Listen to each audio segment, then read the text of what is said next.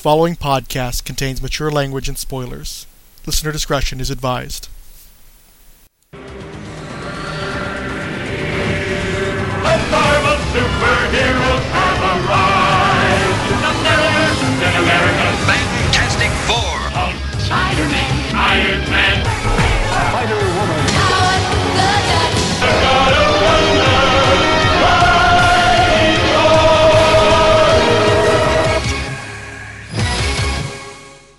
right, welcome to the Marvel Superhero Podcast. I'm your moderator this evening, Illegal Machine, and with me is Diablo Frank. and Mr. Fix It. and we we all saw Guard- Guardians of the Galaxy opening night, ten o'clock showing. Not the first showing. We were one of the first rounds of hordes of nerds in comic book shirts. We were in there for within the first three hours of it being available in the United States of America to regular folk. Right, and we don't do that very often. Right. And 3D IMAX to boot.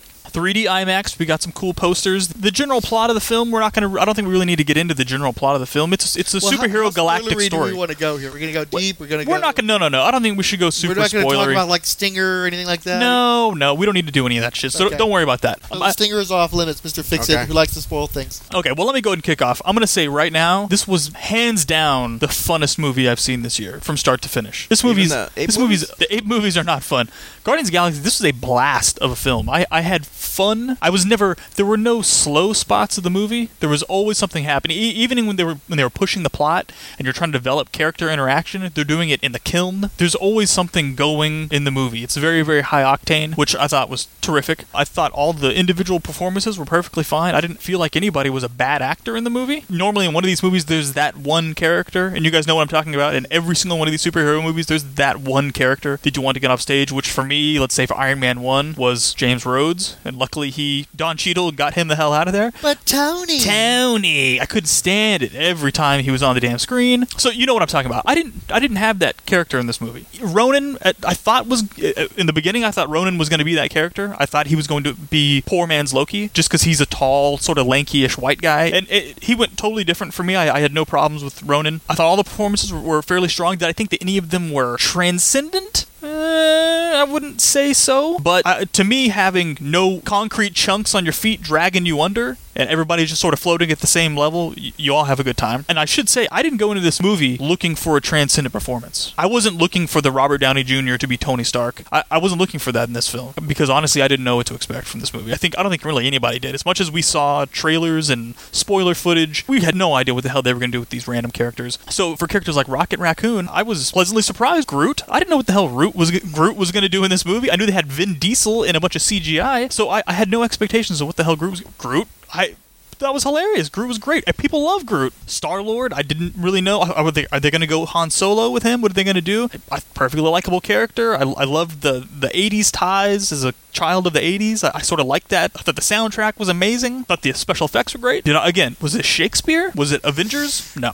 But I just thought it was a great, fun, high octane movie that I enjoyed from start to finish. I loved the movie. I thought it was great. There was one scene for me that was transcending. I don't want to give it away because apparently this is supposed Hey, to. Be uh, No, no, no. That's your guy. You're going to talk about your Yeah. guy.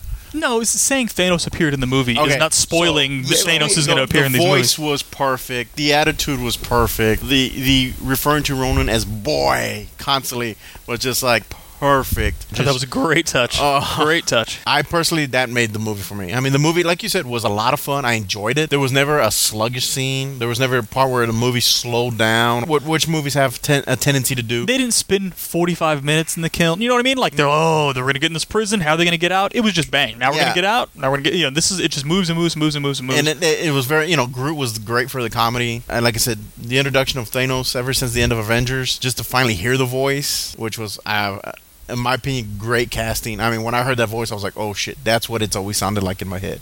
That's Thanos right there. Just wish he got more screen time. I'm sure he will later in more Marvel movies. From the way they treated the Nova Corps, I actually enjoyed the way they had the or Nova Corps. I, I like the way they portrayed them. I agree with you. None of the characters ever slowed down the movie. They were all floating about the same. Sometimes one character would stand out a little more than the other ones, It was- uh, but they would balance each other out. Even Rocket Raccoon. I mean, everything in the movie was great. I really want to see where they're going to go with it. They left a lot of little hints of where it could go. Did you feel any parts dragged in the movie? no, and, and and another thing that I was really happy with, they didn't force this into Avengers Avengers. That was something I was afraid of. I thought I was afraid that this was going to be nothing but setting up the next Avengers movie. People, I guarantee you, there are people who left this movie and made no connection between Thanos at the end of a credit scene or kind of popping up there and being discussed in Thor. I, I, there are people who have no idea. They just kind of know this is a Marvel movie. They don't think this is part of the series. I thought was fantastic because they can literally take this movie and go wherever the hell they want to with it. Um, they don't have to. They didn't even tie it back to Earth. Really, I mean, it started out on Earth, but you, I almost expected at some point they're going to wind up on Earth. Okay, we keep going. Sorry. Okay. Well, I mean, I really enjoyed Ronan. In the comics, he's always been kind of, you know, he's just that guy with the he- badass yeah, he- he's, he's a blunt instrument. He was never really strategical kind of guy. And in this one, you know, he's going around wiping out Nova Corps bases, and I, I think they got Ni- Nibia. Or Uh, no- uh, Nebula? Nebula. Nebula. perfect from the comics. I mean, dead on from the attitude to the look. They did a really great job with the, the villains in the movie. When Ronan's going around wanting to cleanse the, the, the universe, and I mean, it was great. I mean, he was a religious fanatic, and he I even he even played it great. The, there was a little shortcomings with the Drax character. I thought a few times. Okay, I, and I, I can see that too. I thought Drax was pretty one. I mean, he's Drax. Drax Yeah. is one dimensional. Yeah. I, I'm sorry, you're just not gonna ever make. That- and that's across all media. He in the comics he was. He's Drax. animation. Well, he was he's great for the deadpan comedy. He parts. sounds like an onomatopoeia, you know, Drax. But he was. That guy's a total Drax. But he was great for taking everything so literally. Yeah. That was freaking hilarious, They man. find it, They- that, and that was a great hook. I enjoyed that a lot it, you know, it's so, because it's a way of getting comedy out of him, and it's almost dumb comedy. But he's not an idiot. He's not stupid. It's just that that misunderstanding. yeah, yeah. And of course, you know, Groot was great, but you know, everybody's gonna agree. Uh, Rocket Raccoon kind of owned that movie for But a when, while. when I left the movie, the first thing I said was, "My favorite two characters of the summer movie season was Caesar from Planet of the Apes and Rocket Raccoon from Guardians of the Galaxy, both of which are not at all flesh and blood on the screen. It's just voiceover in live action films. It's very strange. well, you would get lost. Like there was a couple times when I'm watching a movie and you forget that's a computer animated character. Like he really felt real. They that, that universe felt so real. I love the whole Knowhere aspect. Like they they were just really they were paying homage to the fanboys because there was a lot of stuff I saw that I was just like, oh, that's cool. I read these books. I might not remember everything, but there were certain aspects I did remember. No, Knowhere. When I saw that, blew me away because I remember in the books thinking that's such a cool idea. and I didn't read any of that stuff, and I was like, "That's freaking cool as hell!" It's an old celestial head floating in space that they're mining the guts and brain out. I mean, that's that's it's fantastic, and that that is, is again as we've we've touched on another podcast. That's what pushes it cosmic. That's Yeah. where you're getting people to think like, "Oh my god, Well, these when they- gigantic celestial characters, they have to die at some point, and this is how the other parts of the universe interact with other parts of the universe." So, uh, but again, they didn't go crazy existential with it. Oh yeah, well, true. the things that were so smart. When you see a floating head in the middle of space with all kinds of doohickeys and stuff on it, you know that's some kind of cool alien god thing. When the celestial has a cameo appearance during the scene with the Oh, that's what I was about to say. I was about to they bring don't tell you what a celestial or an eternal is. They don't. They don't get all in all that lore. You see this giant being among smaller beings annihilate a planet. You know, oh, that thing is the shit. That's a scary motherfucker. And that's all you need to know to enjoy that segment without it getting bogged down with a bunch of Green Lantern esque, like, oh my god, how many times can you explain this shit to me? Type stuff like the Ryan Reynolds movie. Yeah. Well, and th- that's like when you see that scene, to me, the first thing I thought about when I left the theater was that should have been Galactus like that in the Fantastic Four movie instead of this big blob. Like that's where I writers make the mistake or they they take concepts really strange and they're like oh well it's too much that celestial i remember i took some people and that was the one scene they were like oh that was really cool like they brought up that but, one But like scene. you just said, they didn't have to take 20 minutes of the movie trying to explain to you what it is. yeah They touched on it enough to make you understand that there's big shit going on, and then they they kept moving on with the movie, where they could have easily sat there and done some 20 Dragged minute just drug out like we've got to get all this backstory out of the way, and they didn't do it. They just kept the movie going and going and going. And shit exploded, and people started fighting. See, and I think that's what scares a lot of people in the movie industry is they, they look into these hu- huge universe and they're like, you know, they, they kind of want to dumb it down for the fans because they're like, oh, well, I, and I'll be honest, I wouldn't know how to do it either. I, Dude, I wouldn't know it. how to make this movie. he did it. He did it. How, how that, do you? that one it's an I, we origin want to say three do you do second three second scene. You understood. Gem in weapon hit ground. Everything died. That was so simply explained. Everyone in the theater understood it. After that, they all knew. Okay, Infinity Gems bad in the wrong hands. You, I mean, you didn't have to do this. Now they did explain how the you know the gems came to be. You had to do that, and that you know that some people might have just kind of glossed over that. But the concept of these gems are that powerful that it, when you know when you have that one you know I don't want to give away stuff, but when that you interact with them, bad shit happens. And to deal with them, you have to be at another playing field. You're at another level. So that was kind of that that that fanboy thing where I enjoyed it, but someone else would be like, "Oh yeah, it's just a bad gym. It hurts people." But they can enjoy the movie because it's just a part of the story. Where I'm, I know the backstory and I know all this, I know all this stuff in the past that builds up to it. It- It's like a Warner Brothers cartoon from the 40s. As a kid's watching it and they see the pratfall, and the adults watching it and they hear the sexual innuendo, you've got two different audiences enjoying the movie or the, the feature at two different levels based on their what they bring to the movie. And it works for everybody. That's a wonderful thing. Oh, they did, and they did that with that one joke that I know you were laughing at, Matt, because I was sitting right next to you, and you were like laughing your ass off. The off. blacklight joke. Yes, I when I saw it. Okay, granted, I've seen the movie twice already in a three day sp- uh, span. The the first time we saw that with the joke, the theater exploded. The second time I saw it was a theater full of kids, so the laughter was a little more limited. Now the adults laughed. You could hear the adults laughing. Kids went over their heads. Not a big deal. That was one of the moments where I was like, I actually enjoyed that. I got a joke. The kids next to me, they didn't get it, but it was still kind of a cool idea to them. Like they were just like, whatever. I enjoyed it. I thought it was I was really, really Right, because they just they just think he's talking about how the ship's so dirty. Yeah. Right. It- it- but they're talking about another kind of dirty. You know.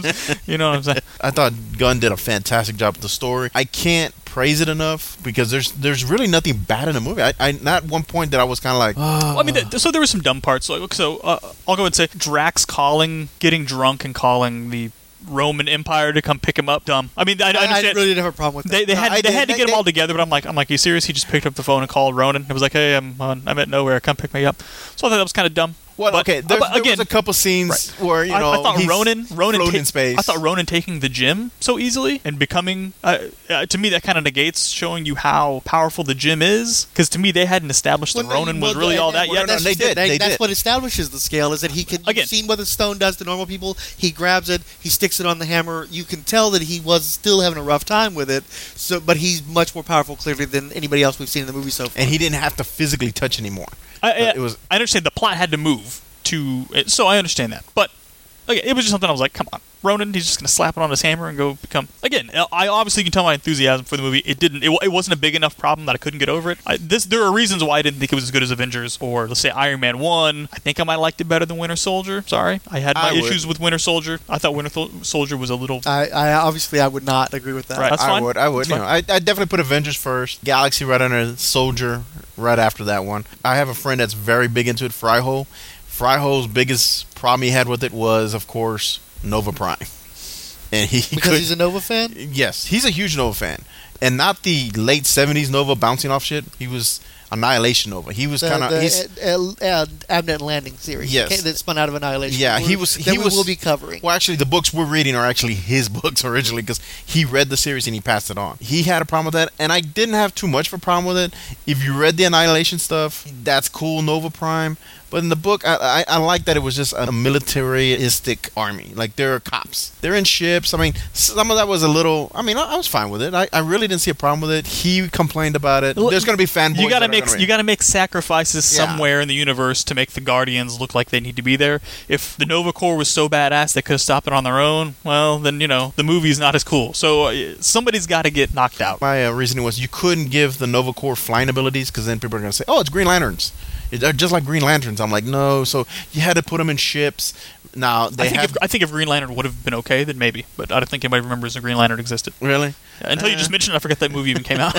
so Well, Frank And did bring it up. mentioned Frank did bring it up a minute ago. yeah, you did bring it up, didn't you? it's, it's just that forgettable now. It really Wow. is. Well, they're showing it on FX continuously for some reason, punishing their customer base. Ever, even to the to the very end with the stingers, everything was fun about that movie, and it was self-contained. That was one thing I enjoyed because I there was people in the theater when I got up. They were talking about the movie. You could tell they probably hadn't seen any other Mar- Marvel movies. These people just had that look, and they enjoyed it. I mean, I heard that the guy was like, "Oh, it's kind of like Star Wars," and I was like, "Yeah, it's kind of like Star Wars." I mean, that's that was what he could ref- reference it to. This movie was a thousand times funner than Star Wars. I'm sorry, Star Wars is a plot. Those are some plotting ass movies at times. Lots of walking around with heavy breathing on cold ships. Oh wait, This was- about, in my talking about opinion- Star Wars or Lord of the Rings? I'm talking about Star Wars. Oh, okay, There's there's a lot of walking in Lord of the Rings. There's a lot. No, there's a lot of walking in Star Wars too. People just walking around spaceships, talking about stuff, and guys getting sparking up and falling over. Like that. That's there are large sections of Star Wars like that. This movie had none of that. This movie was go, go, go, go, go. You were concerned about the parallels between Quill and Han Solo, but even Han Solo was much more of a stiff than Peter Quill.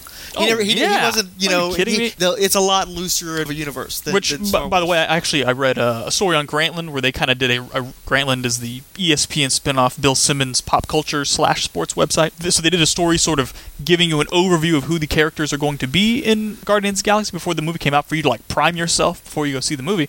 And they make the comment that Peter Quill, the name of course is supposed to mean Peter is in Dick and Quill is in Dick. That that was how they came up with the name. That's where they came up with the name Peter Quill. Um, it's because he's supposed to be this cocky guy who rubs people the wrong way. All of which those sentences I just strung together are phallus in. Anyway, a multi-phallic. right. Uh, rugs people the wrong way. Yeah, whatever. It's like that old Yes. Marx joke about Peter O'Toole being a dual phallic name. Exactly. And so the one thing that he mentions is he's sort of like Han Solo. And I know he they say this in the article because people know Han Solo, they don't know Peter Quill. But a lot of people don't understand Star Lord was in the comics before Star Wars ever came out by I want to say at least a couple years. Was he? Was it? Did it precede dated? I, I, haven't checked believe I believe it did. Um, someone can check and back that up. And, and Well, it was a Marvel black and white magazine. I don't think they were doing a lot of those in the late '70s. At the least, it should be contemporaneous. right. So so the, it, it, to and me Quill wasn't Han Solo at that time anyway. He was more of a classic Flash Gordon type of adventurer. Right, but again, since the origin of his name was Peter, well, he was obviously intended to be this way. It, it wasn't like he was some stiff flying around like Superman, and then once they saw Star Wars, they turned him into Peter Quill. You know what I mean? So you may see it and say, "Oh yeah, he's flying around on the ship. He's Han Solo." There, there's something to be said the fact that the character was around before Star Wars existed too. So I'm, I'm in no way trying to say that he inspired Han Solo in any way. I'm not saying that, but it's he's not a Han Solo knockoff in the true sense of the word, in my opinion. I wasn't as enthusiastic about the movie as you guys. Mac and I saw the first Star Wars prequel together, and when I left it, I was like, "That was definitely better than Return of the Jedi." And then the next morning, I'm lying in bed and I just like feel really depressed. Don't really want to get up and move. The sun's coming in through the window, and I'm like, "That was a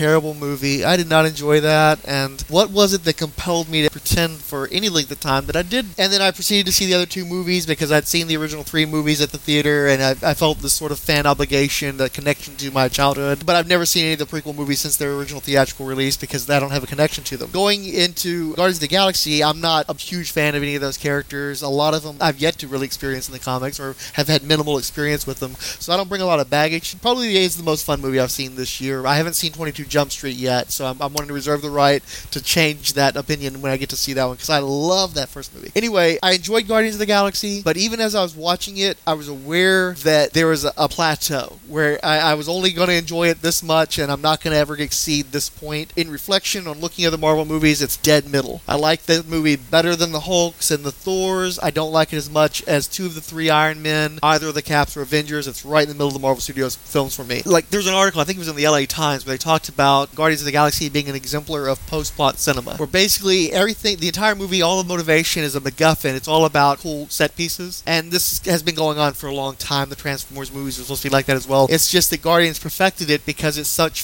fun. You're having such a good time that instead of being irritated at the lack of a strong plot, you just are happy to have these fun characters and these great set pieces. And I think they're right about that because the whole movie is about chasing the MacGuffin. He's got the ball, he's got the ball, let's run around, let's go over here. You're just entertained by how they get to the places they need to get to. I did enjoy the characters. I did think that uh, they were all fun. Quill was a Han Solo type character. Gamora was a badass. Rocket, I, I think I probably enjoyed the most of them. That tortured quality the character had, and for him to have a strong motivation for being as standoffish and angry as he was in much of the movie. Groot was, of course, the delight, and I think that Groot may actually be the sleeper character of the whole group with broad audiences. At the same time, the characters had this nasty tendency to vomit exposition at you. Almost all the characters at some point said, Yes, I am Gamora, and I was adopted by Thanos, and he tortured me, and I've been waiting for an opportunity to betray him the entire time. Every one of the characters, Quill included, they all had an opportunity to say who they were, give you their data sheet real quick and a bit of dialogue. That got a little bit tedious. As much as I thought that the Ronan design was great, great looking character, but the performance reminded me a lot of Pinhead, the Doug Bradley, the way Oh, yeah. perf- and I realized too that as little as we found out about Pinhead in the Hellraiser movies, we found out a lot more than we ever did about Ronan. Ronan just didn't get an opportunity to be explored as a character. You basically said, "Look, I'm a fanatic. I judge people. I blow shit up. I have a cool, deep voice that's been produced by electronics," and you just sort of go from it from there. I felt like his character was somewhat wasted You could have plugged in just about any generic villain in there. The one I reflected on most was Malekith from Thor: The Dark World, where you get a great character actor in Christopher Eccleston and absolutely waste him speaking a language that nobody can understand, processing his voice so that you can't even tell that it's him anyway, and the character was a non-entity. He just was there to motivate Loki to do cool stuff and make Thor look bad in his own movie. Ronan just didn't really have a lot to do. Nebula, great visual, good voice, had a couple of solid lines, not a lot to do in the movie though. So you've got these villains that are supposed to be propelling the heroes in different directions, but they're one note, they're cardboard. The heroes are a lot of fun. I enjoyed spending time with those characters. It bothered me a lot though that Gamora, the deadliest woman in the galaxy, is probably the least impressive, least interesting member of the Guardians. She's the one who is the most often placed in perilous situations and takes the longest amount of time to get out of those situations and is the most requiring of assistance in getting out of those situations. True. Like Peter Quill when they were threatening to molest him when he first got into the prison. That wasn't a situation where you were showing Quill in peril. That was an opportunity for Groot and Rocket to look cool because immediately after Quill is put into a perilous situation, he's saved. Meanwhile, Gamora, who's supposed to be this badass, is captured by generic guys in the prison, not even the badasses. She's marched off to someplace to be killed. She's not done anything to stop this from happening. Then Drax has to save her for himself to kill her, and then Quill has to step in and save her from Drax. This entire time, the best that she could do was finally beat up the minion characters that were useless. You know, they weren't of, of any great import. Later on in the movie, she's put in a situation where she is going to die. The other Guardians have given her up for dead, and Quill steps up and rescues her. If they'd switched that, if, they, if, if it had just been one instance where Gamora was the one who was saving somebody else, it would have made a big difference for me. But instead, the one woman in the movie, what does she do? She helps point out the weaknesses in the ship. She helps to give exposition on who Ronan is, but she doesn't actually have much of an impact on those plans. She opens a door to help the Guardians to get to Ronan toward the end of the movie. She fights Nebula, but she doesn't even have a climactic fight with her because circumstances separate those two characters, not a, a victory for Gamora. When Drax screws up, and he's the only one who's ever placed in greater peril than Gamora, he screws up against the main villain in the movie. Gamora never even has that opportunity.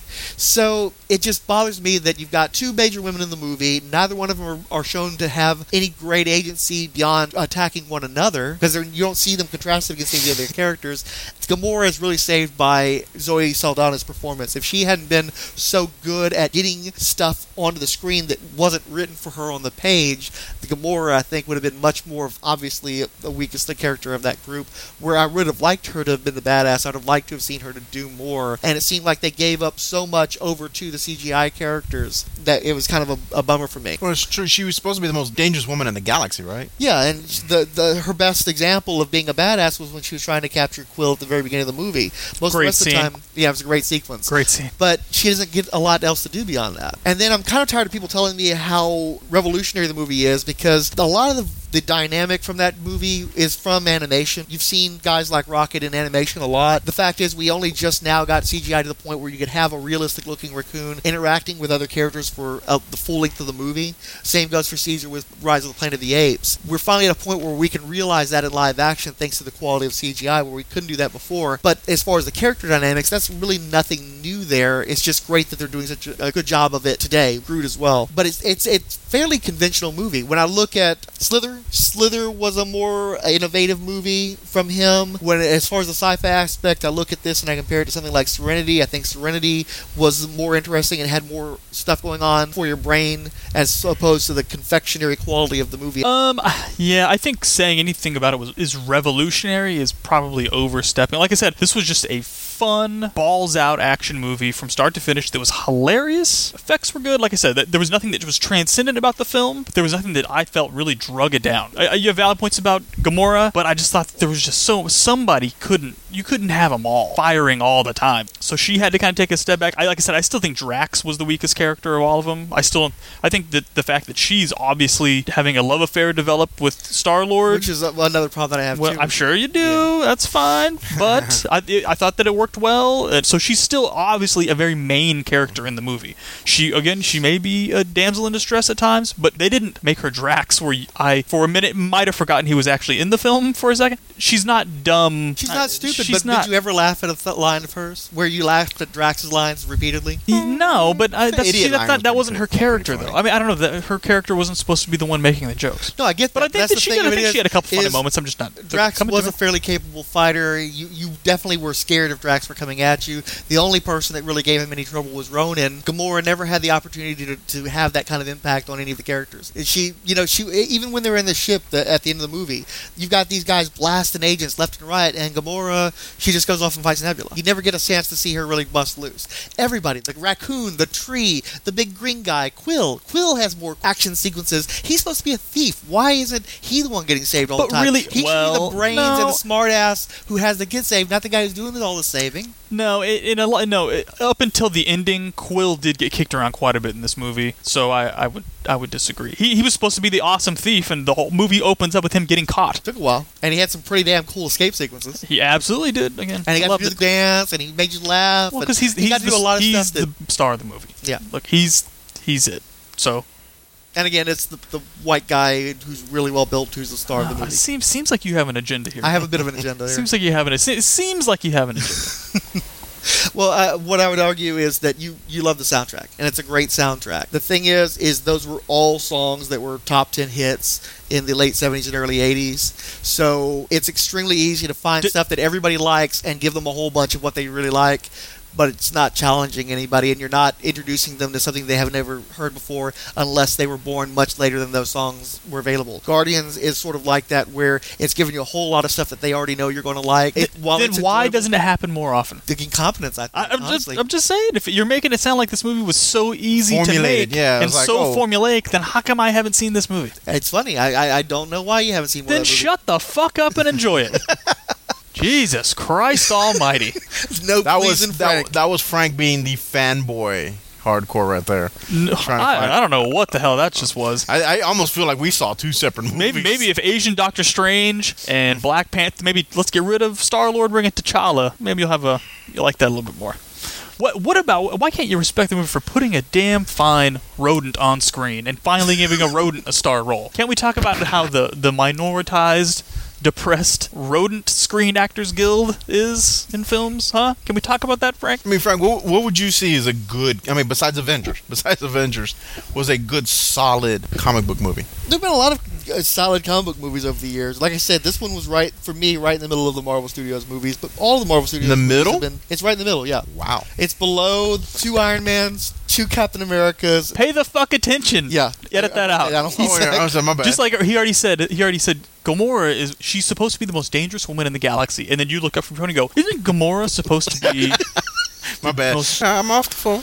Wow, dude, that's uh, that's really low for this movie, dude. You don't I- think that's it- low? it- it's an entertaining movie.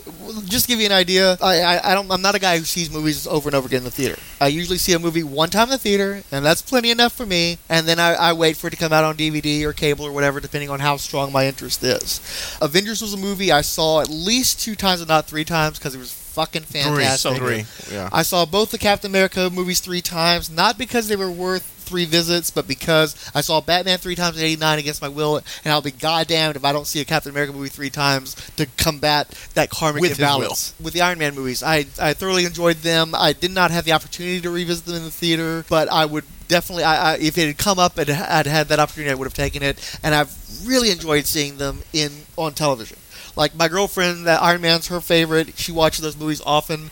For whenever we got one of the DVDs for months, she'd be playing those DVDs at least on a weekly basis. And I'd be walking by and couldn't help but get absorbed in those movies. I enjoyed them so much, and I, uh, and repeatedly when I can continue to find pleasure in a movie over and over again. I'm not a guy who likes to watch movies a ton of times. I like to see a movie and then wait five years to see it again, or ten years to see it again. Uh, uh, movies get ruined for me if I see them five times in five years. But those movies hold up, and that's why they're endeared to me because I can appreciate them more each time. Something like Iron Man 2, I enjoy more because I've seen Avengers and I've seen The Winter Soldier, and I appreciate the introduction of Black Widow a lot more now than I did when it first happened because that character has grown through the other movies. Where with Guardians, I watched it, I enjoyed it. I don't feel a strong compulsion to see it again anytime soon. I'm sure I'll see it when it hits Blu-ray, DVD, whatever. But I got everything that I felt I needed to get out of it on one viewing, and I don't feel like there's enough there to make me want to see it over and over again. Now that could change. I, I'm very much open. I- It's happened to me before, where a movie that I the first impression isn't the definitive impression. I'm going to see a movie uh, more than one time, unless it's a complete piece of shit, to determine how much I enjoy it. Sometimes I go in there with prejudices. I'm sure I came in there with expectations that the movie couldn't meet, because and that's my fault. I want to see it again. I want to go see it I've again seen this it. weekend. I've seen it twice, and I'm telling you, it. So, it's- so here's my list then. I would say it's still Avengers number one. I Avengers and Iron Man one are like one one A for me. Probably Cap. You'd really put Cap above Iron Man 2? I would. Yes, I'd do. I, I'd honestly have to watch Cap and Iron Man 2 again to see if I would put Cap above Iron Man 2. Uh, so okay, And so then the, the next Cap. three for me are murky. Cap, Guardians of the Galaxy, Iron Man two are murky for me. They will float around. See, and me, Because just because Cap, Captain America, and Guardians of the Galaxy are two completely different. movies. Those are Oh, two yes. totally different. Movies. The paces are different. The length is probably well, I don't know what the lengths are. but Captain Uh, America no, feels Captain- long. Guardians was definitely a shorter movie. yeah, I, so those that's, they're just two totally different. Whereas Iron Man two and Guardians of the Galaxy, I think, are far more Much comparable. uh, the pace, the comedy, um, the number of players. I will not hesitate to say the Guardians juggled a number of players far better than Iron Man 2 did. Oh yeah, uh, especially because it was an origin story too. Which you know, I know you said you didn't like their little spiels, but I'd rather than do that than do some fucking ten minute long flashback for every single character. You can't do that. So I I still felt like I knew everything I everything I needed to know about these characters enough to get vested in them to care whether or not one of them died. And if one of them died, I was like, shit, that kind of sucks. Where is in a lot of these movies when they try and do this, I'm like, who cares? Who cares if that character died? I don't care. Finish up your uh, list too, because you stopped at the halfway point. Okay, so those three. Because I wasn't going to go there, but since you went there, let's. Oh yeah, Winter Soldier right after, and honestly, Cap one and Cap two may flip flop at some point. I I'm probably still need to waiting. see. I, can't, I can't decide which I prefer because I have to see them back to back in a home environment. Yeah, I, I got I got to see maybe maybe we can do that one day and do do a Cap one, Cap two, and then probably Thor one, Thor two, and then the Hulk movies. I actually put the Hulks above the Thors. Really? Thor is dead last for me in those movies. I really, I, you know, when you go back and you look at the Ang Lee movie, as many problems as it has, it's I, visually. just- I don't count that. I don't Oh, count no, that no, movie. and I'm, I'm, I'm, I'm counting count. it. And I preferred Incredible Hulk though because it just fit in with the universe better. I preferred Ed Norton as the the character. I prefer Mark Ruffalo, of course, Yeah. but that's why it's on the bottom half of my half list. So I, I did. I, Tim Roth was great in that. William Hurt was really great in that. In the Universal movie, Sam Elliott was great as Thunderbolt Ross. So there's a lot about the Hulk movies that I very much prefer over the Thor flicks. Okay, I, But- I, and they're much maligned, so that's why I kind of feel the need to defend them a- somewhat. and that's fine. Like uh, like I said, I, I have to see Thor two again. I, I thoroughly enjoyed Thor one. I didn't think it was long. I thought I hated I, the shit out of the I, second I don't Thor. I don't see what was so much. To, whatever. Uh, uh, you forgot Iron Man three, I think, though. Uh, no, I didn't. How about you, Mister? I wish.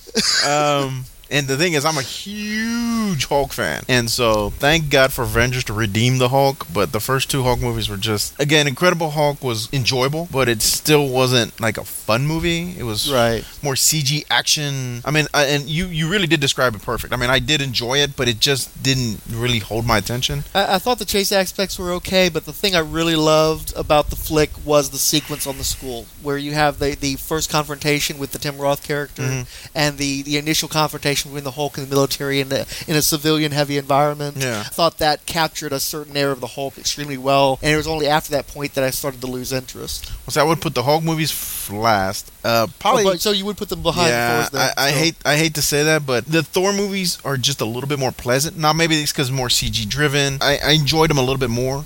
Of course, right after the Thor movies, I guess I'm gonna go with And I, uh, Iron Man movies. I, I think Hemsworth is a really good Thor. yeah, I, I don't blame him at all. I, I- I, I- I don't- I- it's the scripts that he's gotten, It- and the fact that they it forced him to play second fiddle to Loki in, in all these movies that he appears Well, in. and mean- Loki, but Loki's good. I know some people kind of get annoyed. I think Loki's really good. yeah, I, think, he's, good. I I enjoy. I just saw Avengers today again at home because I had nothing else to do today. He's great in eh, Avengers. Yeah, he's just. and, well, that's the thing. I don't have a problem with he's Loki. I don't have a, a problem with Loki taking center stage in Avengers. He was the first Avengers villain. He's allowed to trump Thor in a movie where it's a team flick. But when you feel like Loki's carrying Thor in his own movies, especially the second one, it, it gets a little much. Well, Just the like a second one's- fucking Loki movie then. the second one, I would put the first Thor movie over the second one, just because the second one just. I don't. I just. It, I need to see it again. Like I, I need to see it again. Really? Uh, The- well, the Uh, first Thor had Loki. The second Thor movie has Christopher Eccleston and too much makeup.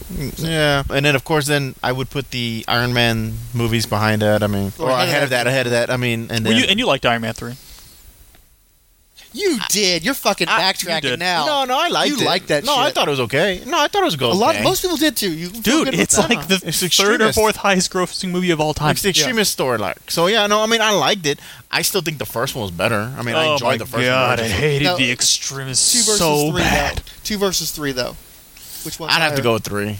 You have to go Because Whiplash, You gotta go- Whiplash, Dude, sucked, you gotta go. dude. You just watch two again. I will. I, I tell everybody, just go get it some pop some popcorn There's a lot of anger and that just movie. sit and watch Dude, Iron but Man Whiplash was so such a boring character. but And Justin and Hammer was a gas. Justin Oh, no, no. Hammer is so badass Oh no, movie. he was He's actually, so great. Actually, I liked him in the little mini movie we, we caught not too long ago. You don't have enough of him in the movie. It's No, just. I think I'm telling you, I think he's in the movie more than you're remembering. I think you need to just go watch it again. Well, no, he would pop in and out, but no, it was all about Whiplash. It just if they had It wasn't as much villain- about Whiplash. I think people got too focused on Whiplash. He's really, it's not. Well, my, my argument, I think this was on Twitter and probably with me and Count Druncula, was that either Ivan Vanko or Justin Hammer would have been fine secondary villains in a movie. I, I would say something like uh, Christopher Walken in Batman Returns, where it's not the main villain, but like another God, complication. brought that one up. Yeah, not, sick bastard. sick, sick bastard. not the main guy, but a solid secondary figure that motivates a variety of other actions in the movie. I think they'd have been great. The problem is you can't put Justin Hammer and Ivan Vanko in the same movie without a, another villain in there, and you can't ha put another villain in there with both of those guys in the same movie. If one had been in two and one had been in three, then you'd had very much like Iron Man three actually, where you had two weaker villains in Iron Man two instead of at least one strong guy. I'll say this: the the only problem I have with Iron Man three is I enjoyed it all the way to the ending. Actually, I thought the ending Oh, was the weakest part. of God, the the ending is so terrible. Are terrible. you It's- talking it's- about the ending, or are you talking about the Lord of the Rings? Let's throw 15 different additional endings that we didn't need into the movie I- ending. Doesn't matter. They all suck. They all Yeah. suck. They it's all suck. But, but you had problem on the plat. Your, your problems began Yeah. on the platform. Well, yeah, up to the movie to the ending, I actually enjoyed it. I liked the way they broke down Tony. I know you didn't, Mac. I know that was No, I, I I thought that it, I thought that it was like it was Robert Downey Jr. trying to act a, a bad act like Robert Downey Jr. in the first two movies. He was like even more of a caricature of himself than he, which is what was endearing in the first two. He it was like on a different level. And it, one thing that the long box. Uh, Graveyard. Longbox Graveyard brought up that was exactly right. None of the pan- the panic attacks were supposed to be used as motivation throughout the film, and instead, he, the kid would make some remark and he'd go kind of grab his chest, and, and I'm like, what the fuck? Like, what am I watching?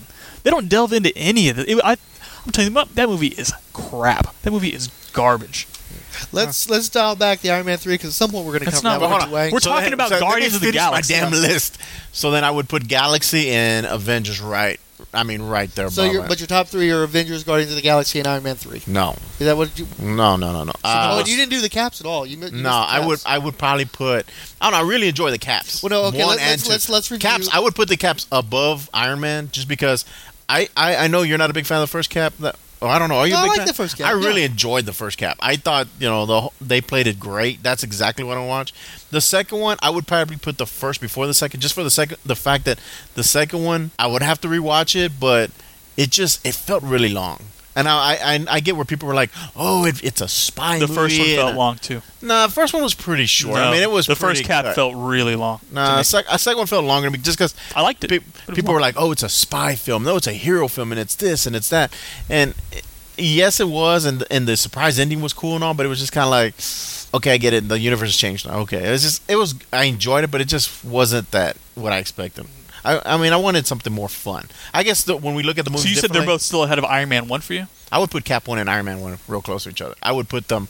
I would put so, Cap uh, two 'cause I- I'm- with I'm getting Iron Man confused. two. Your list is a f- clusterfuck. Start from one and work your way down. For God's Okay, I sake. was Let's, start- let's wait, wait, wait, establish. no, no, okay, wait, wait, I'm I'll, I'll help one- you with this one. Oh, No, I'm I, gonna- no, no. I, I think you need the help, Nick. Let me let me help you. Oh, no, no, no, no, I got this. bottom Look. two. Your bottom no, two. no, no, no, are no. I got my own fucking list, dude. You're gonna tell me my fucking list? No, I've because you, movies. I, you- I was waiting for you to tell me your list, and you fucked it up. Well, I'm y'all keep trying to help jumping in the middle of. These lines. Uh, so number one, Avengers. Number two, Galaxy. Number three, Iron Man one. Number two, uh, number four, Cap one.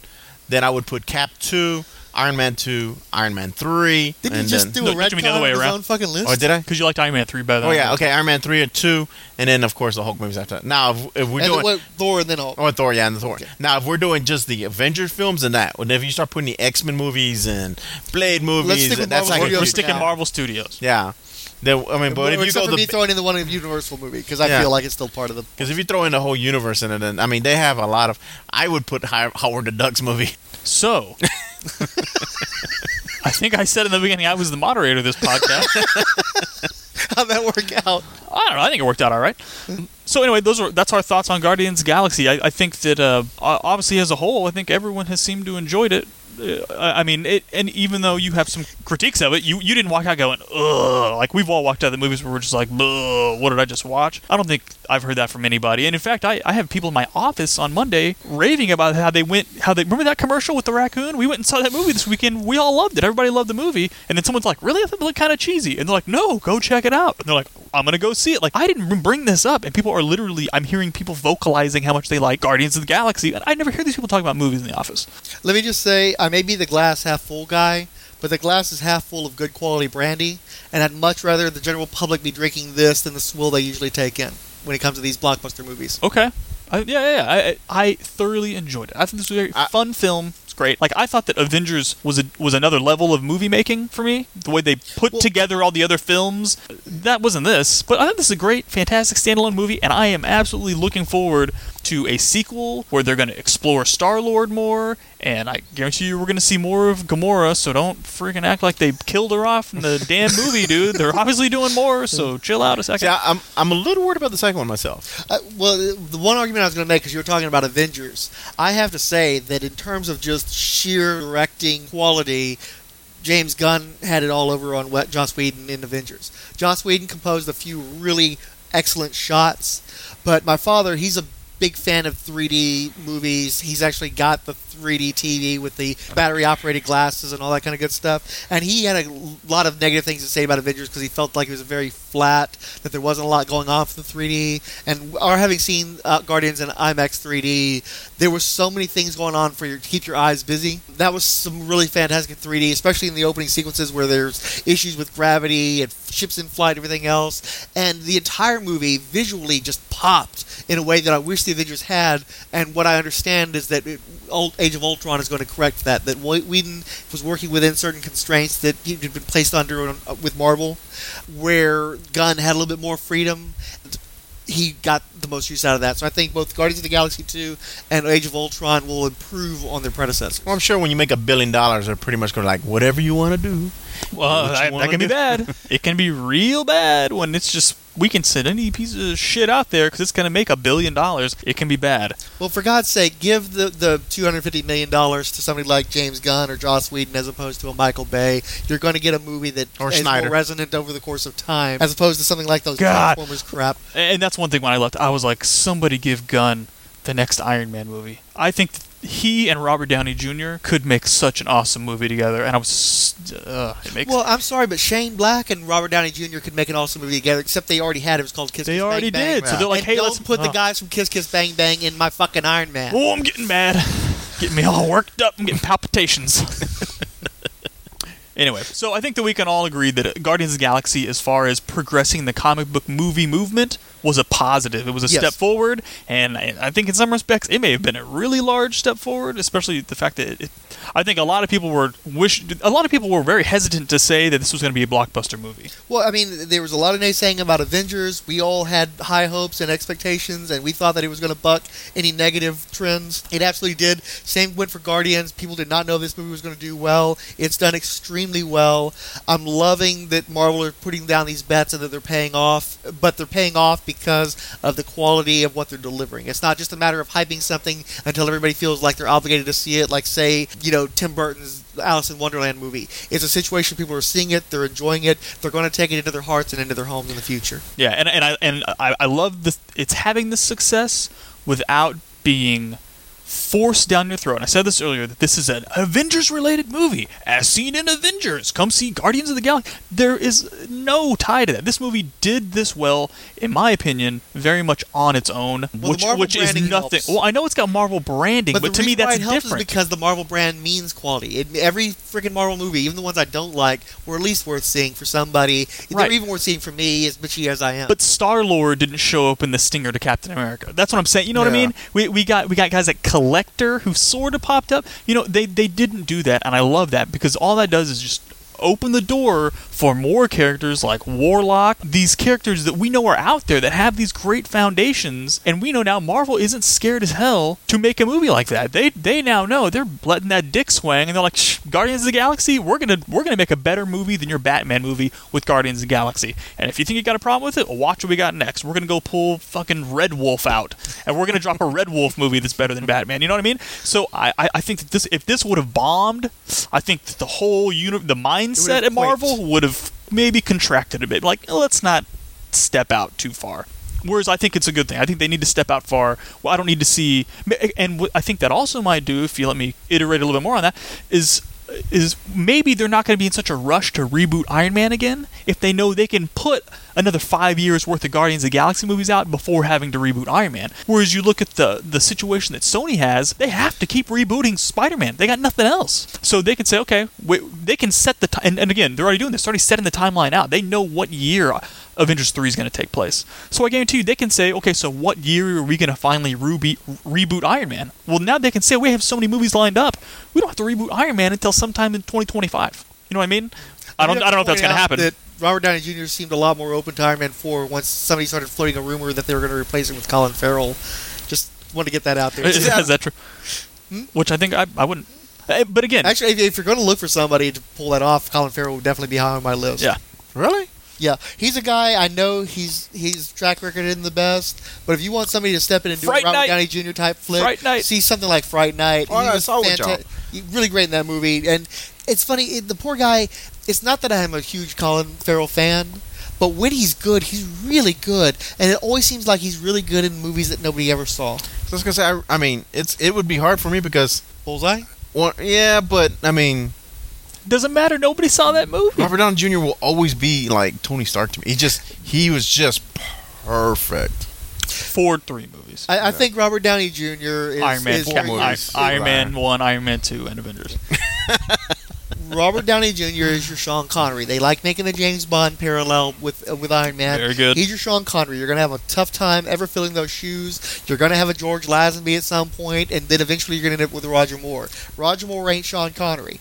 The the I think it seems to me like the first guy that everybody really got around to. To saying maybe this guy's better than Sean Connery was Daniel Craig? Daniel Craig. Thank you. Daniel Craig is the first thinking guy. Pierce Brosnan. Right. Eh, see how he did that? Yeah, Daniel Craig though is the first guy that you've actually got the book fans and the Sean Connery fans that they're good. They're willing to go around and say, you know, maybe this guy is the best James Bond. But it took him what 20, 30 years to replace, Well- truly replace Sean Connery. I don't think you're going to be able to just replace. Well, but they also but they also changed Bond. I mean, you went. I, I don't want to talk about James Bond. So Okay. this is this. Uh, I feel like we're about to go on a tangent. I can feel this going on this Well, I- tangent I on feel James bad Bond. that This Robert is Downey twenty years Jr. of friendship. Robert This is Downey what Jr. happens. Yeah, Robert Downey Jr. is irreplaceable, but he's going to be replaced But inevitably. and I'm telling you, you're gonna see this, and you and I talked about this on that San Diego Comic Con podcast. You can go back and listen to that. Is that I think that in the beginning you used to say, "I want the big star to be my character," and that's what you wanted. And now I think that the movies are so good. Now you're saying, keep that big star that everybody recognizes the hell away from my character because you're going to get stuck in situations like this where like Marvel can't get rid of Robert Downey Jr. right now if they wanted to. They couldn't get rid of him. So you're going to keep getting and you know they want to. They you know they want to keep that money in their they want to get rid of Robert Downey Jr. Think so? Yes, they want to get rid of him. And- But and Downey plays that because he knows they want to get rid of him. He knows they don't want to pay him, so he's constantly saying, "Well, I think I'm done after this one, guys." And then he comes back and makes island money. Which know? I guarantee you is why the, the first excuse they had to get rid of Norton, you're gone. Beat it, buddy. You're out of here. So they're gonna keep. They're gonna Ruffalo. Ruffalo's not ever gonna be Robert Downey Jr. He's Well, great. he's awesome. The movies are gonna be fantastic, but he's never gonna be he because he wasn't Mark. I mean, he's Mark Ruffalo. No offense to Mark Ruffalo. Robert Downey Jr. When they and now he had that. Oh shit! This is Robert Downey Jr. is gonna play. You know, gonna be Tony Stark in a comic book movie. Well, but It- that gets back to me. It's saying. gonna go the other way around. You're, Yeah. you're looking to see who's gonna play Bruce Banner, not what's Robert Downey Jr. gonna go do next. Yeah, but and that's what the- to me for these comic movies. That's what you want. You you want the character to be number one and But the, story to be number But one. But these A. movies are creating these megastars now. They're making these billion dollar movies. So you're getting they they can. I mean, I'm not right. sure I agree with that because Yeah. Chris Evans is not. I, I, and I and I enjoy Chris Evans. I think he's great in the Cap movies. I thought he was great as Johnny Storm, and I love. I'm so happy that those are two different characters. But he's not carrying movies. Chris Hemsworth is not carrying Right. movies. So if Mark they- Ruffalo is a, is a guy who is popular with indie fans and such. He can do. He can be like a nice But you, second. so you bill. could say, so you're saying that Robert Downey Jr. could carry a movie. he does carry movies. Those Sherlock Holmes movies are shit. They're horrible, see except Robert for Jr. Robert Downey Jr. Right? well, actually, I saw it more for the director. Well, we saw we saw a, uh, a trailer for some crap movie at one of our recent films where he's playing the son of a judge and he's a trial lawyer. Oh, yeah, I'm- yeah, I saw that preview. People are going to see that movie. Maybe not. You think big, so? Maybe not tons of people. It might not. It's not may not make fifty million dollars, but what money it makes, it's going to make because you've got Robert Downey Jr., one of the greatest actors of his generation, and Robert Duvall, one of the greatest actors of his generation, in the same movie together. Because Mm. the star power will get somebody in those seats as opposed to nobody. If you didn't have Robert Downey Jr., that movie would make shit because it looks like a terrible movie. Just because of him, that movie's going to make money. If Chris Hemsworth win that role, if that, no, Well, see, the thing So- is, so- I went so and that- saw the movie. Chef. I didn't know Robert Downey Jr. was in it. I until he popped up, I'm like, oh shit, Robert Downey Jr. is in this movie. We didn't go to see that because we thought he was in the movie. We went to go see it because my girlfriend wanted to see a movie called Chef, and I was like, that sounds kind of interesting. But It has the director from Iron Man one and two, and so let's, ah, let's go but check he's it out. but what he's saying is that if uh, the Sherlock Holmes movies came out right after Thor and Chris Hemsworth, Chris Hemsworth was going to be Sherlock Holmes, would anybody have cared? no, I don't think so. No, nobody would have cared. I've heard Rush was a good movie, but I didn't see it. Ru- Nobody else Rush was. Rush was terrific. I saw it. It was oh, it was fantastic. Um, it was great. A lot of that has to do with it was based on a true story, so sometimes that And, helps it, a little more. and it's a car thing. And it was I've heard good things about Snowpiercer. I haven't seen that movie, and you guys don't want to see it. No, A um, train through a mountain, man. that looks like the worst. Dude, that looks like someone was like, let's throw two weirdest Go- ideas. Go to YouTube, Class- everyone listening, because you probably don't know what the hell we're talking about. Go to YouTube and search I'll throw it up on the blog. snow period. I, I- I couldn't believe what I was watching. I thought it was a joke. Like when we were Yeah. watching, I'm like, oh, it must be one of those I'm things. like, where's the I'm joke? Like, here's the comedy part, and I'm like, Yeah. it's a class system in a train. Where's the Where's the funny or die logo that pops up? That this was a joke video. Where's that Will Ferrell? never stops. Yet apparently there's plenty of railroad for this train to continue moving at all time. That was actually probably the whole movie. So that, that was actually our Snow Pierce or whatever the fuck Podcast. Pearson podcast podcast. We'll just chop that up. That'll be next week's episode. Um, I still, yeah. so anyway, so but I think what he's trying to say is that like if they were going to replace Captain America next week, it's not going to set off a freaking tsunami. If they're going to get another actor to be Cap. It's not going to set off this tsunami wave of negativity. Whereas if they said, "Oh hey, we got a new Tony Stark," people would be like, "What happened to Robert Downey Jr.?" Like people would freak out. That's the and what I think Marvel is going to start manufacturing these movies because they're obviously manufacturing these movies. They've got a a assembly line down at this point where they're going to stop getting these giganto names to be these characters. That's my opinion. Honestly, I think that's the right course. Though. I, and I again, I, I totally flipped back in the day when I was reading comics. I wanted when there were the rumors of the Tom Cruise being Tony Stark. I'm like, yes, because that means it's going to be popular. People are going to go see it. And now I'm like, keep Tom Cruise the hell away from every comic book movie on Earth, because it's just going to be Tom Cruise in a movie. Like that's not what we want anymore. Now that we've established that that writers can respect the history that's there and use that because it's good. That's and that's why all these comic movies are popping up. People are like, "Holy shit! This stuff these people have been reading in these comic books forever. There's some really good shit in here." And so now they're able to take that, condense it, and would do whatever, make Well, movies out of and it. it's like with Captain America. I I'd wanted Matt Damon for the longest time to play that part. For a while there, they were threatening Matthew McConaughey, which this being before True Detective, I was I loathed that idea.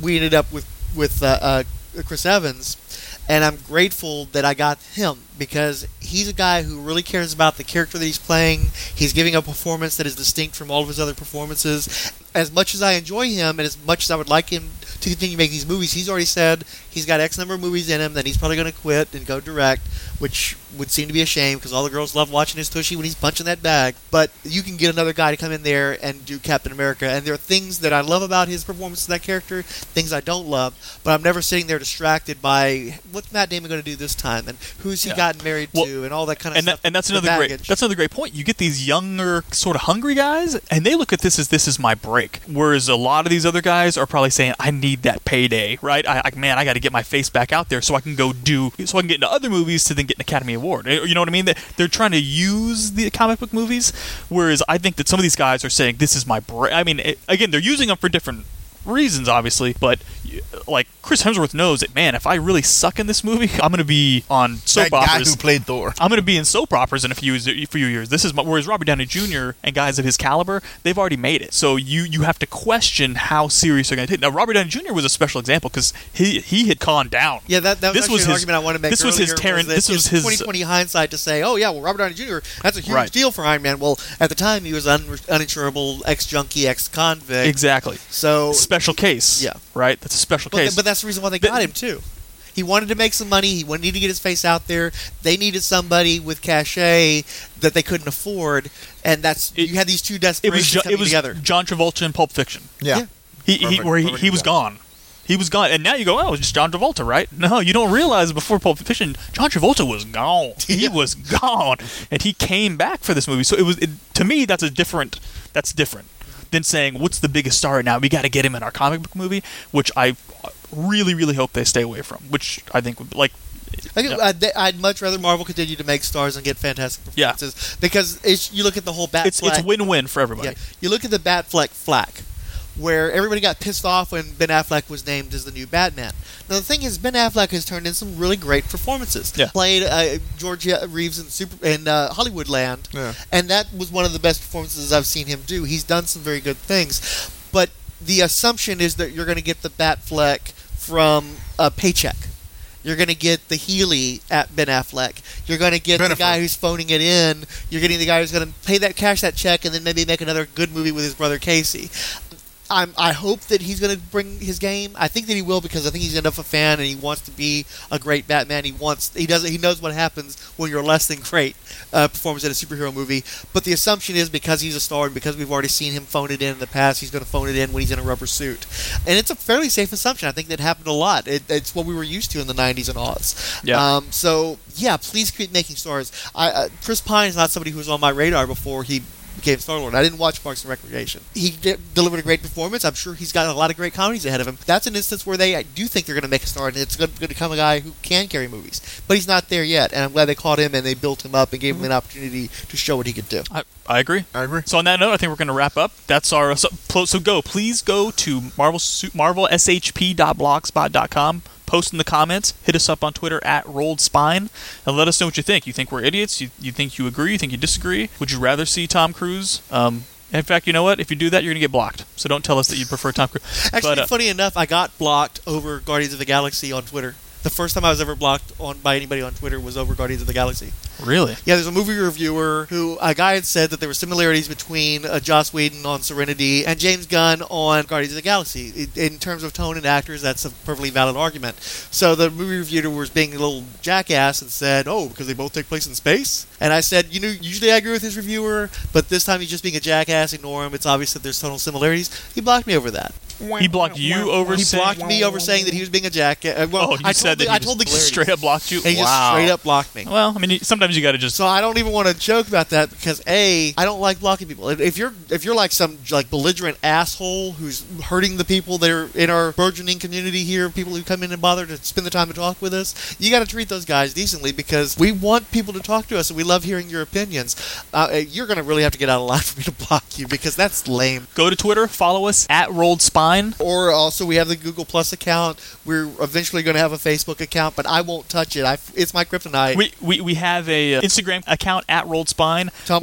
We're, we're really just going to use it to post pictures that you can then view on our Twitter account. That's what, mostly, mostly what I use it for. At the end of the blog, I basically list uh, 15 different ways for you to contact us and some means of, of embracing us, however works best for you. And we're just going to keep trying to find ways for you to come to us. And then And fi- there is no way to communicate me. And finally, tech tips. If you have, if there's any sort of again, we are so new at this, and I think we all have our specialties when it f- comes to technology. This ain't one of them, folks. So as far as distri- distribution goes, we're still working on getting it on iTunes. We want to figure out how to get it on Podbay and Stitcher Smart Radio, and I don't, I don't know how to do any of that. If I could get it on a Voyager satellite and shot into space, I would. But, you know, I, I don't know anybody at NASA right now. Now we don't, we don't have the. We're in Houston. We don't have those contacts. We so, ought to. We're in the space city, for God's I know God's sake. it's it's unbelievable. It's all these fucking budget cutbacks.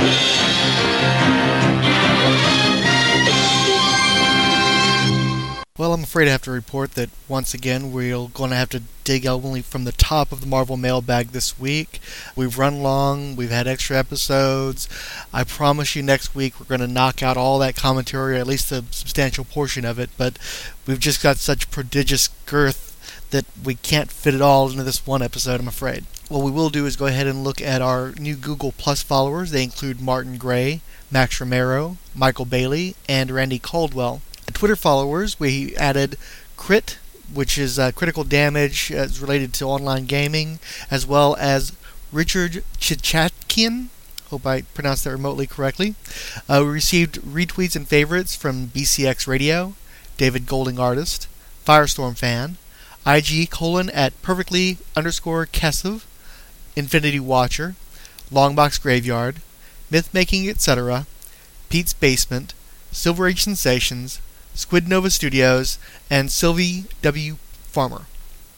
Martin Gray also noted, Shoot, I'm a week behind. I need to find a way to auto download you. It's something we're still working on. I'm actually going to pay a brief visit to uh, your little island in a few weeks, and I'm hoping after that I'll have an opportunity to set something up that'll make it easier for everybody to get a hold of the podcast. Ange noted, just saw the new episode is up, listening now. Good to hear. Professor Riptide also assured me he was listening and said, Thanks for the shout out again, gents. See, us English are so polite. Fun show again. Sean McLaughlin said, No, I actually listened. Pound, pound. Good to have that solidarity. I'm going to treat that as a fist pound instead of a reminder of my modern social incompetence. Uh, Il Perrin said, Thanks, buddy. Siskoid asked about slow loading issues with the blog where a lot of people get the podcast from. I've gone ahead and halved the number of active posts on the first page from four to two. Uh, we're not going to feature as many videos. A lot of that was related specifically to the San Diego podcast episode. If there's anything else we can do to help with load times, let us know. We'll do our best. Listbirds also offered some technical advice involving FeedBurner. We're going to work with through that, and we appreciate all of that.